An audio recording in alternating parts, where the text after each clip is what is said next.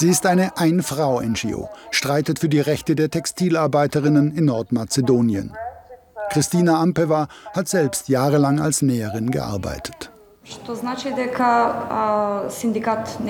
Ich konnte keinen Betriebsrat gründen.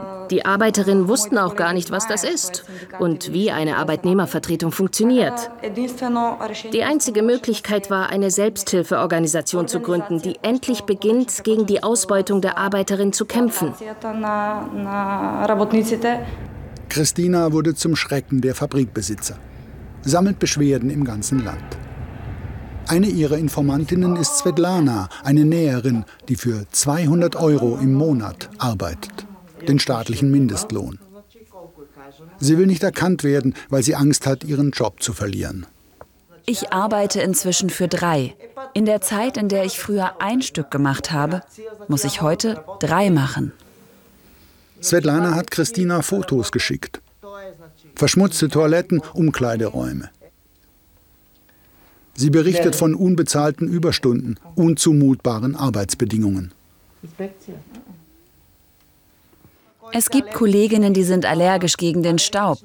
Und es gibt Materialien, die viel Staub enthalten. Und dann bekommen sie so rote Stellen, rote Punkte am Körper und sogar im Gesicht. Für die Behandlung zahlen sie selbst. Krankengeld gibt es nicht. Drehen dürfen wir in Svetlanas Betrieb nicht, aber die Situation ist überall ähnlich. Eine monotone Arbeit, ein einziger Arbeitsgang in der immer gleichen Körperhaltung. In vielen Betrieben ist es im Winter viel zu kalt, im Sommer zu heiß. Kaum eine Arbeiterin verdient mehr als 200 Euro im Monat. Das ist weniger als in Bangladesch oder China, gemessen an den Lebenshaltungskosten. Denn die sind fast viermal so hoch wie der Mindestlohn. 750 Euro für eine vierköpfige Familie. Die Situation mit den Arbeitsrechten im Land ist insgesamt katastrophal. Und das schon seit langer Zeit. Das bedeutet, dass dieses Land selbst innerhalb staatlicher Institutionen, wie etwa der Arbeitsaufsicht, ein Korruptionsproblem hat. Nordmazedonien ist ein Land der Gegensätze. Die Kluft zwischen Arm und Reich ist fast nirgendwo höher in Europa. Die wenigsten Nordmazedonier können sich die Kleidung, die im eigenen Land hergestellt wird, leisten. Zum Beispiel die von der Firma Moda. Der Betrieb gehört nicht zu den schwarzen Schafen. Der Besitzer versucht, die Sozialstandards einzuhalten. Seine Kunden verlangen für ein Hemd 60 Euro im Verkauf. Davon erhält Moda 3 Euro für Zuschneiden, Nähen und Verpacken. Hinter dem Label Hergestellt in Europa, mit dem die Konzerne werben, verbergen sich nicht selten Billiglohn und Ausbeutung. Die ausländischen großen Marken versuchen, höhere Sozialstandards bei uns durchzusetzen. Diese Sozialstandards kosten aber Geld. Das müssen wir selbst zahlen, dafür bekommen wir von den Konzernen nichts. Die wollen Standards, aber sie wollen nicht dafür bezahlen. In Stipp, dem Zentrum der Textilindustrie Nordmazedoniens, kommen die Beteiligten zusammen. Christina Ampeva hat einen Kongress organisiert. NGOs aus Serbien, Albanien, dem Kosovo sind da.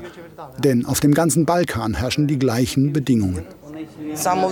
Manche der Arbeiterinnen in Serbien waren gezwungen, Windeln zu tragen, weil sie keine Toilettenpausen machen durften. Das ist jenseits von allen Menschenrechten.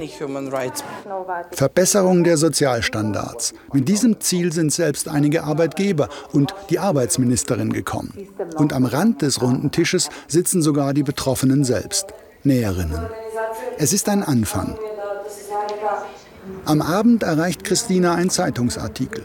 Der deutsche Hemdenproduzent Olymp habe sich von seinem mazedonischen Zulieferer Stobi getrennt.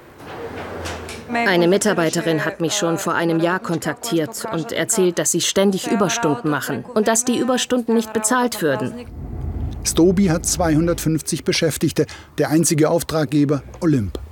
Doch am Produktionsstandort wird schon nicht mehr gearbeitet. Unsere Bitte um eine Stellungnahme wird nicht beantwortet.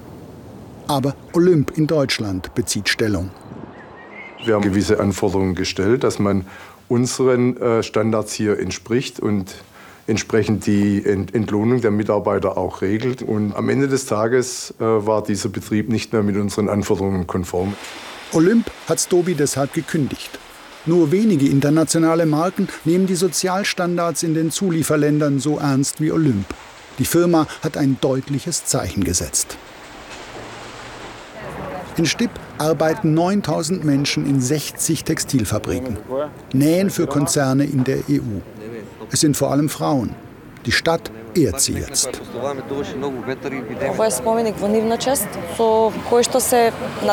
Dies ist ein Denkmal zu Ehren der Textilarbeiterin. Und darauf können sie stolz sein. Sie sollen sehen, wie wichtig sie für diese Stadt und für das ganze Land sind. Dass Arbeiterinnen hier allmählich eine Stimme bekommen, ist vor allem das Verdienst von Christina Ampeva.